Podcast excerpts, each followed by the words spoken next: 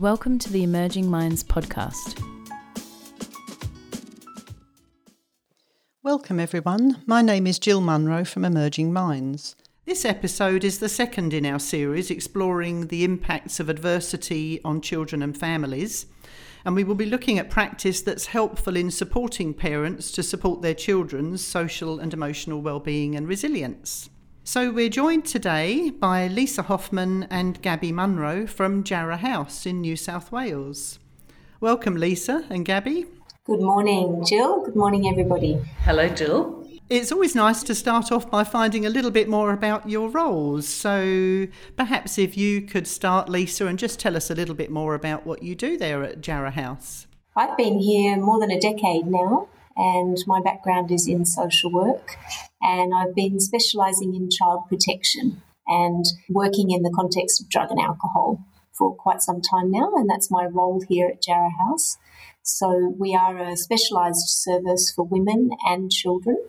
So it is emergence of drug and alcohol, mental health, and child protection. We have children under the age of eight living here and in residence with their mum while they go through drug and alcohol rehabilitation. So, my role here is to work closely with the mothers in a therapeutic sense. We use dialectical behavioural therapy here, and I also work with the mother child relationship, and in particular, working on building mum's emotional availability to her child and reducing child protection risk. Thanks, Lisa. And Gabby, maybe you could tell us a little about your role at Jarrah House. So I've worked in childcare for about 35 years and I've been at Jarrah House for a bit over 12 years and I'm employed here as a therapeutic childcare worker. So I work very closely with Lisa because most children that come to Jarrah House have involvement with child protection and most of the children that come here also have developmental or behavioral issues regarding their often quite difficult and traumatic past and childhood. So it takes a lot of therapeutic work with the child and the parent to help these children back to a better developmental level. And like Lisa said, we work very closely with the mothers on emotional availability and on improving their relationship with children. So, these are families that you're working with that specifically are experiencing issues with substance use, but I imagine that's not the only type of adversity that's going on in their lives. And perhaps just quickly, if you could give us a snapshot of the sorts of things these children and parents are trying to cope with in their lives. Maybe Lisa? So, the majority of the children who do come to reside at Jarrah House have been involved in the child protection system, as Gabby's already said. Uh, the majority of the children we work with have some kind of developmental delay. Commonly, it presents in speech delay at the beginning, but as part of our program, we do thorough developmental assessments so we do find that quite a number of uh, issues in terms of gross and fine motor skill development can emerge. We have lots of children who come through on the spectrum with various challenges in terms of feeding as well, um, sleep and settling, and it does all tend to come back to trauma. So it's interesting that sometimes we see developmental delay in the beginning that can be overcome quite rapidly through the admission here at Jarrah House, and then in other cases, it, it needs more intervention. Most of the families who come through our program have experienced domestic violence. All of them have experienced substance misuse, that's why they're here, and comorbid mental health is a big part of the work that we do here as well. Uh, and all of that, of course, has a big impact on mum's ability to safely parent her child and be able to be responsive to her child's cues and also to make sense of perhaps her own early childhood trauma and the lack of emotional available parenting she may have received. And in circle of security terms, we talk about that as shark music. So we encounter a lot of mums who have a lot of shark music here, which can get in the way of them being able to see their child and their child's behaviour for what it is and be able to respond appropriately and warmly to it. When you talk about shark music, what can you um, unpack that a little bit for me? So it's not uncommon. I'm, I'm thinking of an example, and Gabi will probably know who I'm referring to without needing to use names. We had a mum who came through our program and she'd already had a daughter removed from her care. And unfortunately, she'd been involuntarily adopted. So there was quite a significant trauma and, loss for this mum already. And then she had a son. And when she arrived to us, she had her son with her. He was quite young still. And he was showing quite a lot of aggressive behaviour, lots of challenging behaviour, lots of biting and hitting, and really not showing mum a lot of delight or warmth. And in return, mum therefore had started to respond with lots of punitive kind of responses and not much delighting in, and certainly not much warmth. And in fact, the way that she mentalized about her son was that he's a monster and he really does hate me. Uh, he'd been quite recently restored to her at the age of two after his first two years being in care. So, mum was experiencing an awful lot of shark music rejection in terms of the loss of her older child, and now feeling that this little toddler was also rejecting her. And so, the work that we were able to do with her was really to transform her mentalizing about her child. We used a tool called KIPS, which is the Keys to Interactive Parenting Scale. And we were able to capture on video while she was just playing as she normally would with her son moments of warmth and connection, moments where he was looking at her with delight. And we were able to play that back for her and from a strengths based perspective, start to build her warmth and her empathy for him to understand that what really was happening was that this was a little toddler who was quite confused and, and quite traumatized by the sudden separation from the carers he'd known for the first two years, and that it was going to take time and patience to build his connection with mum and his capacity to be able to show his cues and for her to understand them. And she started to see his aggressive behavior more as a cry for help rather than a rejection. And so, slowly over time, we saw through the admission here her being able to start to read his cues, or rather his miscues. So, when he'd respond to her in an aggressive manner, she would show him warmth and love and care. And slowly he softened to her, she softened to him. And by the end of the admission, um, there was a day where he was unwell. He had quite a high fever.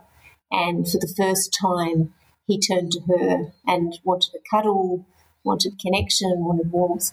And it was quite a moment where we could see that transformation. So I guess her shark music really was that she'd had her own experiences of domestic violence, she'd had her own experiences of being rejected in childhood, not shown warmth, not shown much nurturance. And then she'd lost an older child into care. So she was experiencing all of that quite normal behavior from her toddler who was really crying out for connection and attachment as rejection. So being able to actually understand that as shark music and start to mentalize about it differently allowed their relationship to flourish. So yeah, Gabby, I'm just really interested in um, how this plays out in the childcare centre. I mean, what you would witness between that mother and the little two-year-old. Um, if you can talk us through that a bit, just give us a visual of your work with the the child and mum.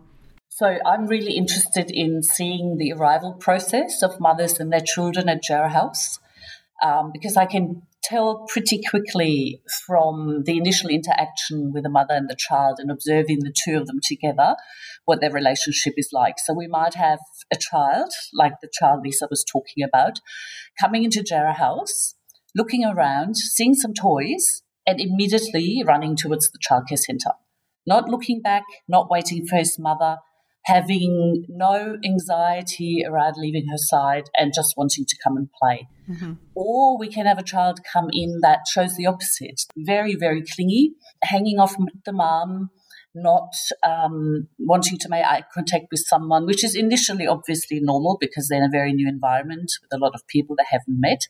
But if this continues, and sometimes it does for days, if not weeks, that's again another relationship. So, with the little boy that Lisa was describing, and he was having lots of very big feelings, lots of aggression. He'd obviously just been reunited with his mother and hadn't had a chance to build up, you know, this emotional relationship with her.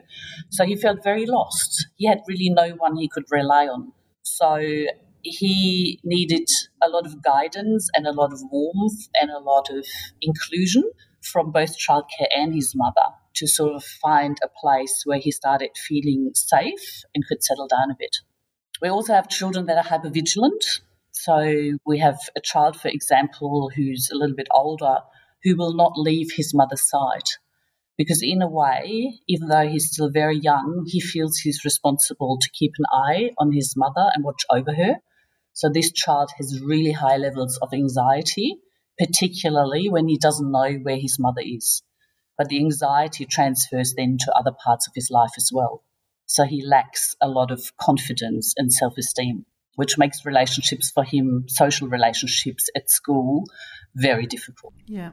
So we treat the children here as clients as well. So mum comes in and she's a client of our service, but so is the child. So I'm just thinking of the little boy that Gabi's referring to, and he's six, so he is of school age. And part of the work we've needed to do with him is to give him a voice so that he can start to express his feelings and make sense of the adverse experiences that he has had, which have included quite significant domestic violence and also witnessing his mother's suicide attempt. He needed to, to call for an ambulance and watch her be revived after an overdose. So he's experienced quite significant adversity and naturally is incredibly hypervigilant and concerned for his mother. He, he's quite preoccupied with his anxiety around her well-being. And so some of the work with him has been to give him a voice and he has started to open up to the childcare staff without his mother being present about some of his experiences and be able to be supported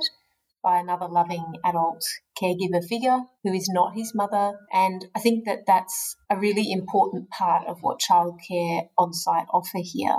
And it's why we refer to them as therapeutic childcare workers because it goes beyond providing them with social and educational and learning opportunities. And it really does become a holding environment for their emotional well-being, their psychological well-being.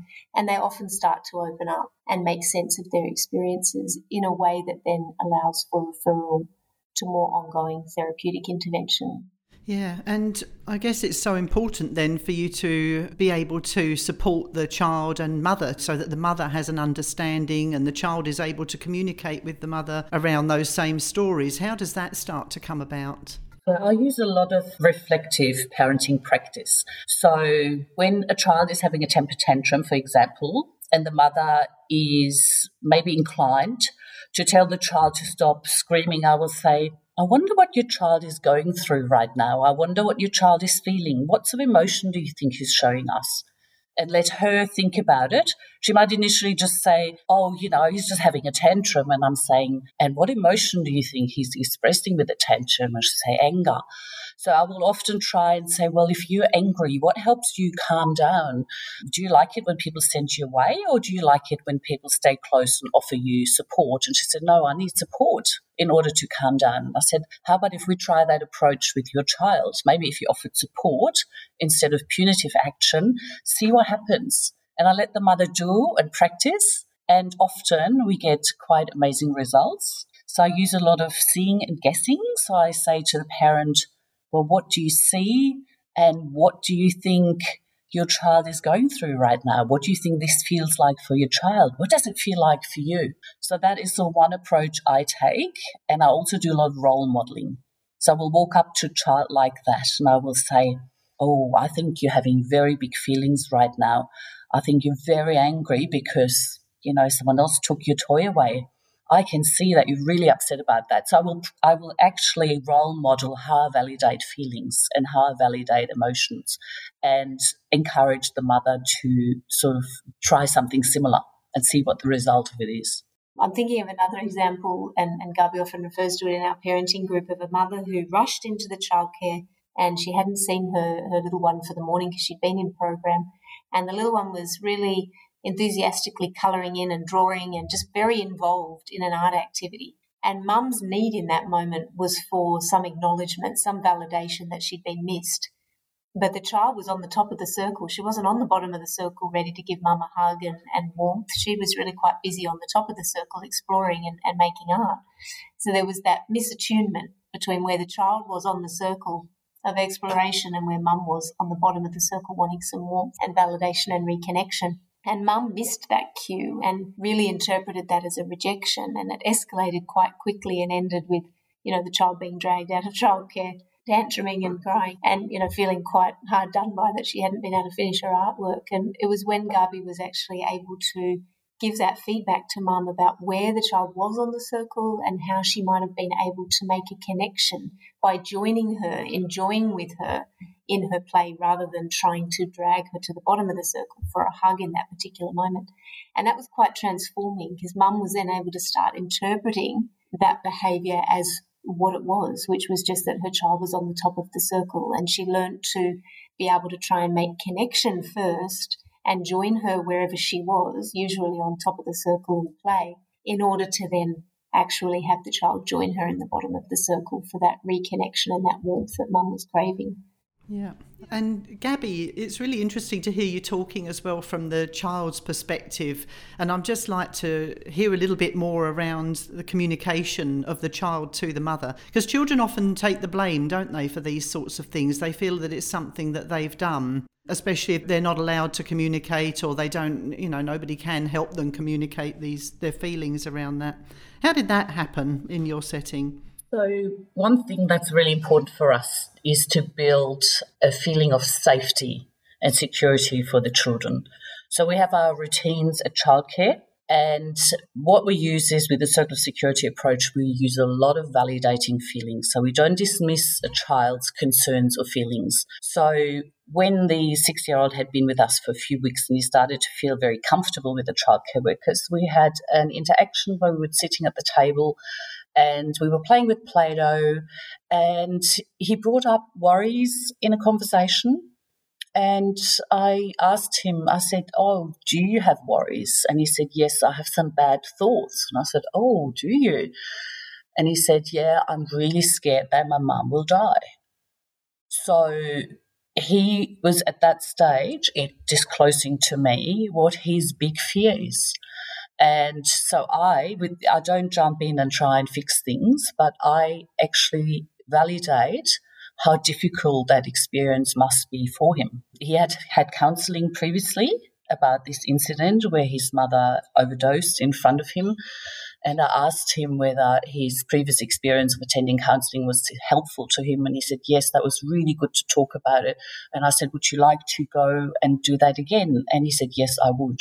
So I was then able to approach the case manager and say, the child has expressed to me that he would like go, to go back to counselling. And she then had a conversation with the mother, and we can then take steps to get that happening again for this child.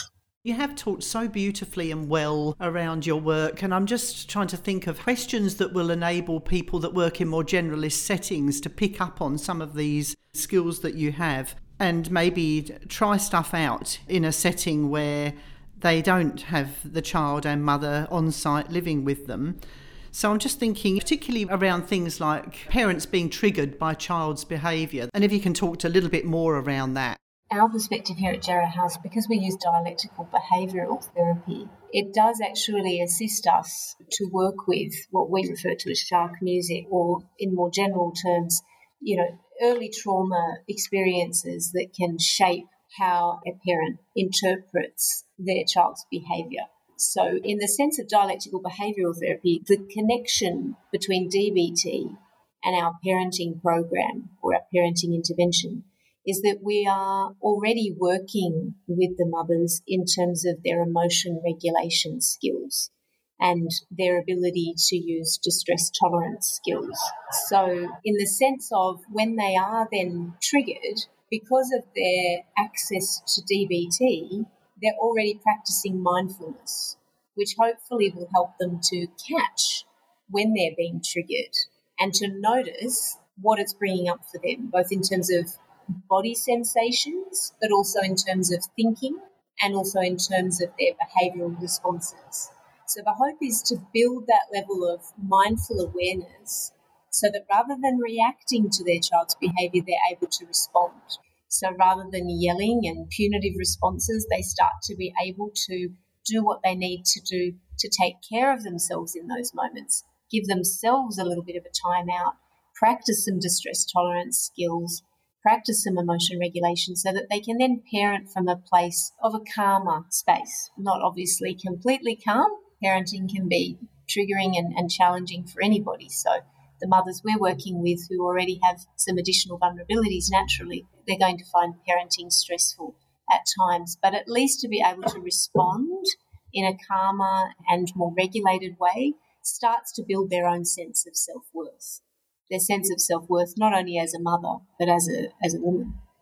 I think it's very important for a parent to see the child through a child lens because that is often lacking in our women. And I mean, referring to your question, because obviously not everybody has the children and the mothers in a residential facility for several weeks. I think some psychoeducation is really important around brain development of the child and a two year old is built to have temper tantrums between the age of two and three, that this is developmental normal, that it's not naughty or terrible or something awful that we need to stop, and to explain why it's happening, and then rephrase the behavior for the parent and say, What do you think your child's expressing right now? You're feeling really triggered by this. What is it that triggers you in this behavior? What do you think is actually happening for the child? What is your feelings in this and what's your child's actual need. And this is quite possible in everyday situations. So even in a walk to the playground, we can use this. We can use it when the women go to the shops and the children are starting to have a little tantrum in the supermarket. We can use this style of seeing and guessing and trying to see the child through the child's lens and not the mother's lens, which is sort of clouded by her own past trauma and childhood experiences, which is what we call the shark music you know, it's just lovely to have the benefit of both of your wisdom and experience in working with these mothers and their children. Um, and I think there's a lot that people can get from the way that you're describing this that can be translated into a more generalist setting, really. I'm just wondering that something that I always think is a reasonably easy place to start, shall we say, is the establishment of routines between parent and child. We know that children feel it really adds to their sense of stability and security if there's a few routines and structures and so on. How do you go about that at Jarrah House? So, a lot of mothers come in here and we sit down with them and we have a little questionnaire and we ask them about their routines at home. And obviously, they come often from very adverse circumstances and there has been very little routine. So mother will say there's no firm bedtimes, there's no firm meal times, etc., etc. Jarrah itself, our program has quite firm routines for the women as well as for the children, and the children then sort of have to slot into the system. So by eight o'clock, all children have to be in bed, for example. And we help the mothers. We can sit down with them. We can actually make up a little schedule about what time does your child wake up? What do you do first? You get them dressed, then you have to give them breakfast. So we can help with that. We can visualize that. We can do a visual chart or we can write it down. With older children, we could encourage that, oh, I've brushed my teeth. I put a little star on it. I've done that. You know, I do a little tick. And a lot of of mothers will say how suddenly having a routine has helped them enormously bringing some calm into their relationship with their children. Because they suddenly realize that they don't have to constantly argue about what's happening after dinner. Are we having dinner at 8? Are we having dinner at 10? Are we going to bed straight after dinner? Once the child gets used to, you know, having dinner, having a bath, brushing your teeth, then having a story read, and then it's bedtime, the daily struggle stops. The child gets used to it.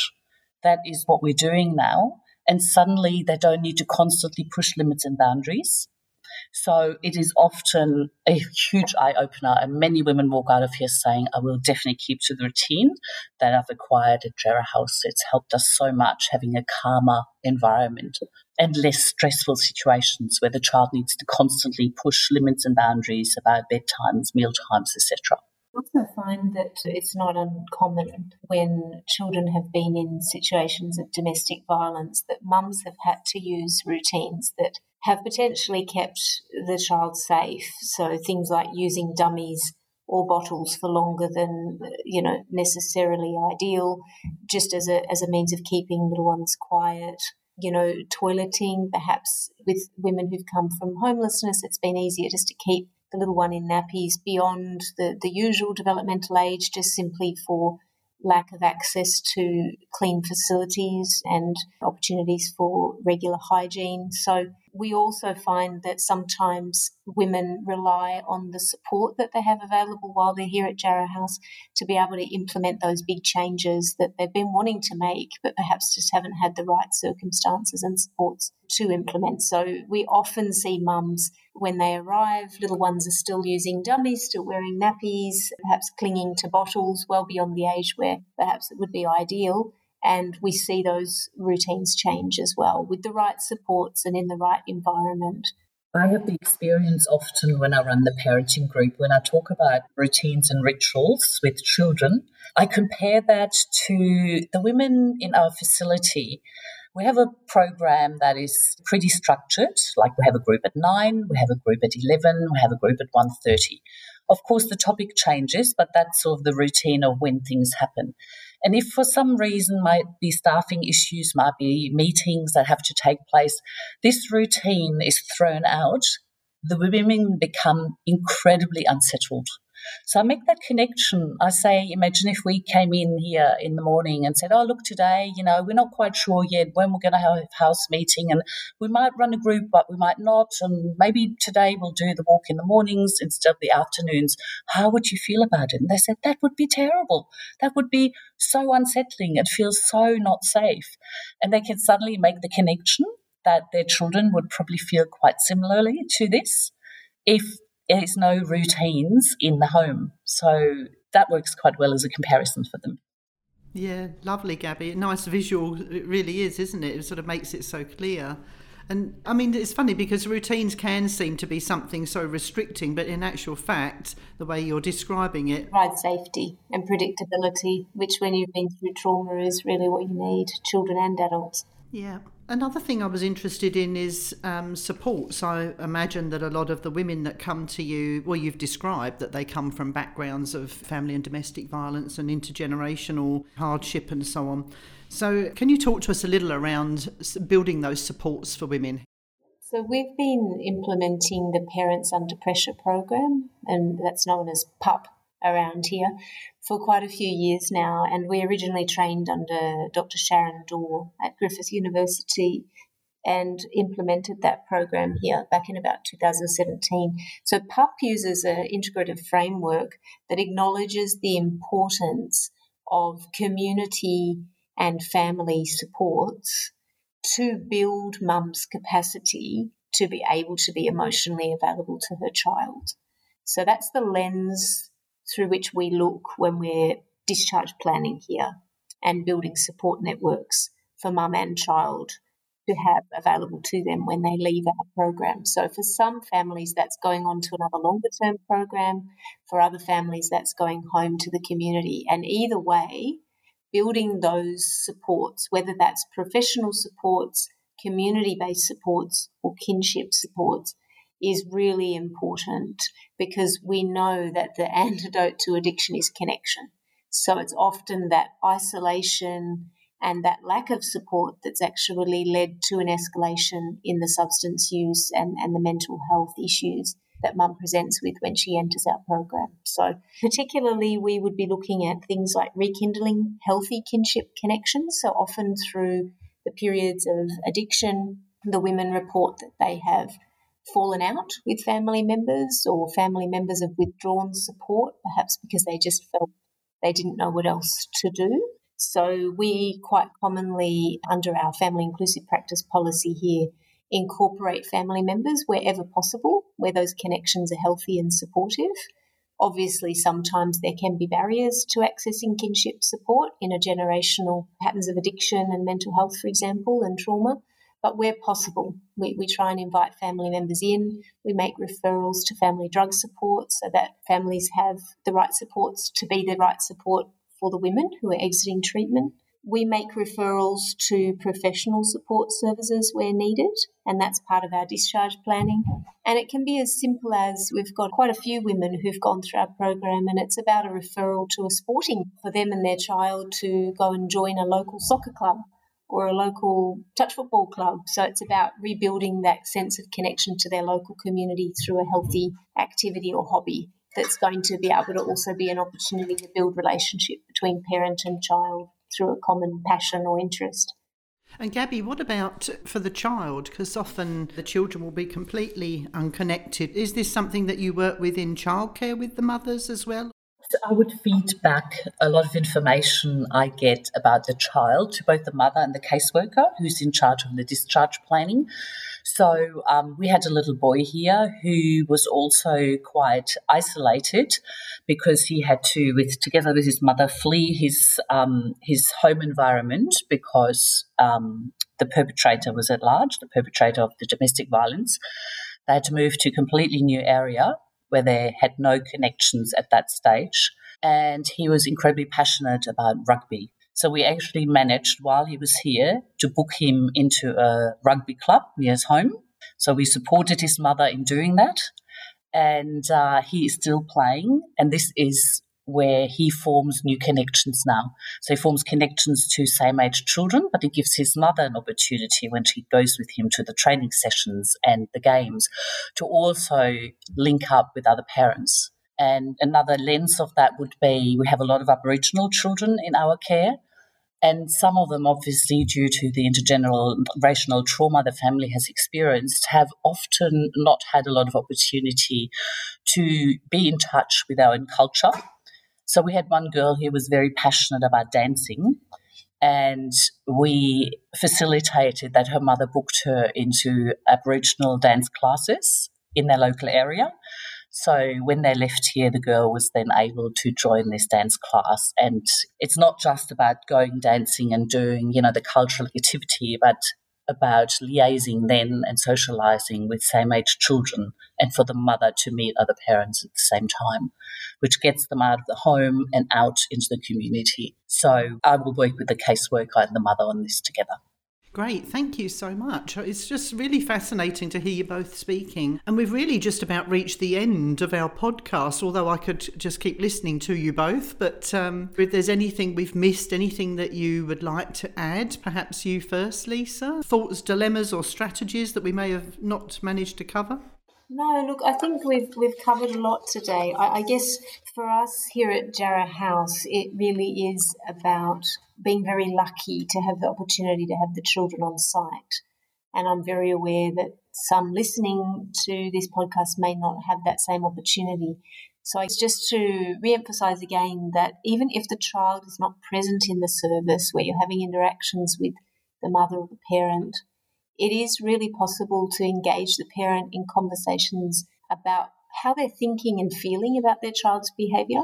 And that can tell you an awful lot in terms of what might need to be worked on and what might be going well and what might need some encouragement uh, in terms of how the parent is responding to the child's behavior. So it leads to some very interesting conversations and how two different parents can interpret the same sorts of behavior from their child and it really is influenced by their own history, their, how they were parented, and, and whether they've had exposure to adverse experiences. So I think that would be something I'd really emphasize. It's, it's possible to get a lot of information by engaging parents in those conversations. Yeah, great. Really useful. Thank you. It's actually, I'm glad Lisa mentioned that because that is also not all the women at Jarrah House have their children here with them. Some might be staying with grandparents, some might be in foster care, and we can actually help a lot with improving the relationship with those children as well. Through the skills we described the seeing and guessing the how do i talk to my child on the phone? Oh i could write my child a letter to keep in touch.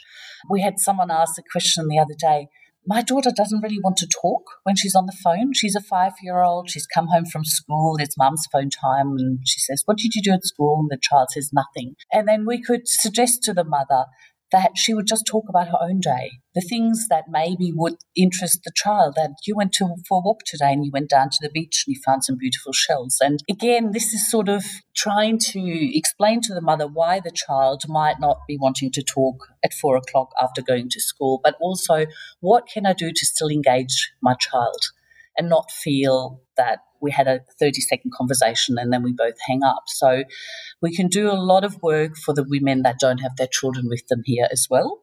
And there's some wonderful resources available on the Emerging Minds website in terms of the package that was released last year, just building relationship with children who aren't in the parents' care through various circumstances. So we draw on those resources. We've got those posters up around our facility here at Jarrah House, and we quite often get parents, uh, mothers coming and asking us for ideas of how they can connect with their child while they're not in their care. Thanks for the plug there, Lisa. And I'll just reiterate for people that was the Keeping in Touch resources. Many, many parents out there who don't take their children into therapy with them, but there's always some strategies that those counsellors can use to actually do something towards building that parent child relationship in those circumstances and the work of Arietta Slade, you know, around keeping the child in mind, that it is so important to value what practitioners are offering to children, even if they never actually meet the child, just in supporting the mother or just in supporting the parent. Because the more that they can be supported to find their own well being, the more that they're going to be capable of being reflective and offering attunement to their child. So there's there's so much value to what practitioners are offering when they're sitting in a room and supporting a mother or a parent, even if they never meet the child. Great. Thank you so much, Lisa and Gabby. It was really interesting to hear from both of you. And I'd love to get you back one day, actually, but uh, we'll have to leave it there just now. But thank you so much again, and we'll talk to you again soon. Thank you, Jill. You're very welcome. Visit our website at www.emergingminds.com.au to access a range of resources to assist your practice. Brought to you by the National Workforce Centre for Child Mental Health, led by Emerging Minds. The National Workforce Centre for Child Mental Health is funded by the Australian Government Department of Health under the National Support for Child and Youth Mental Health Program.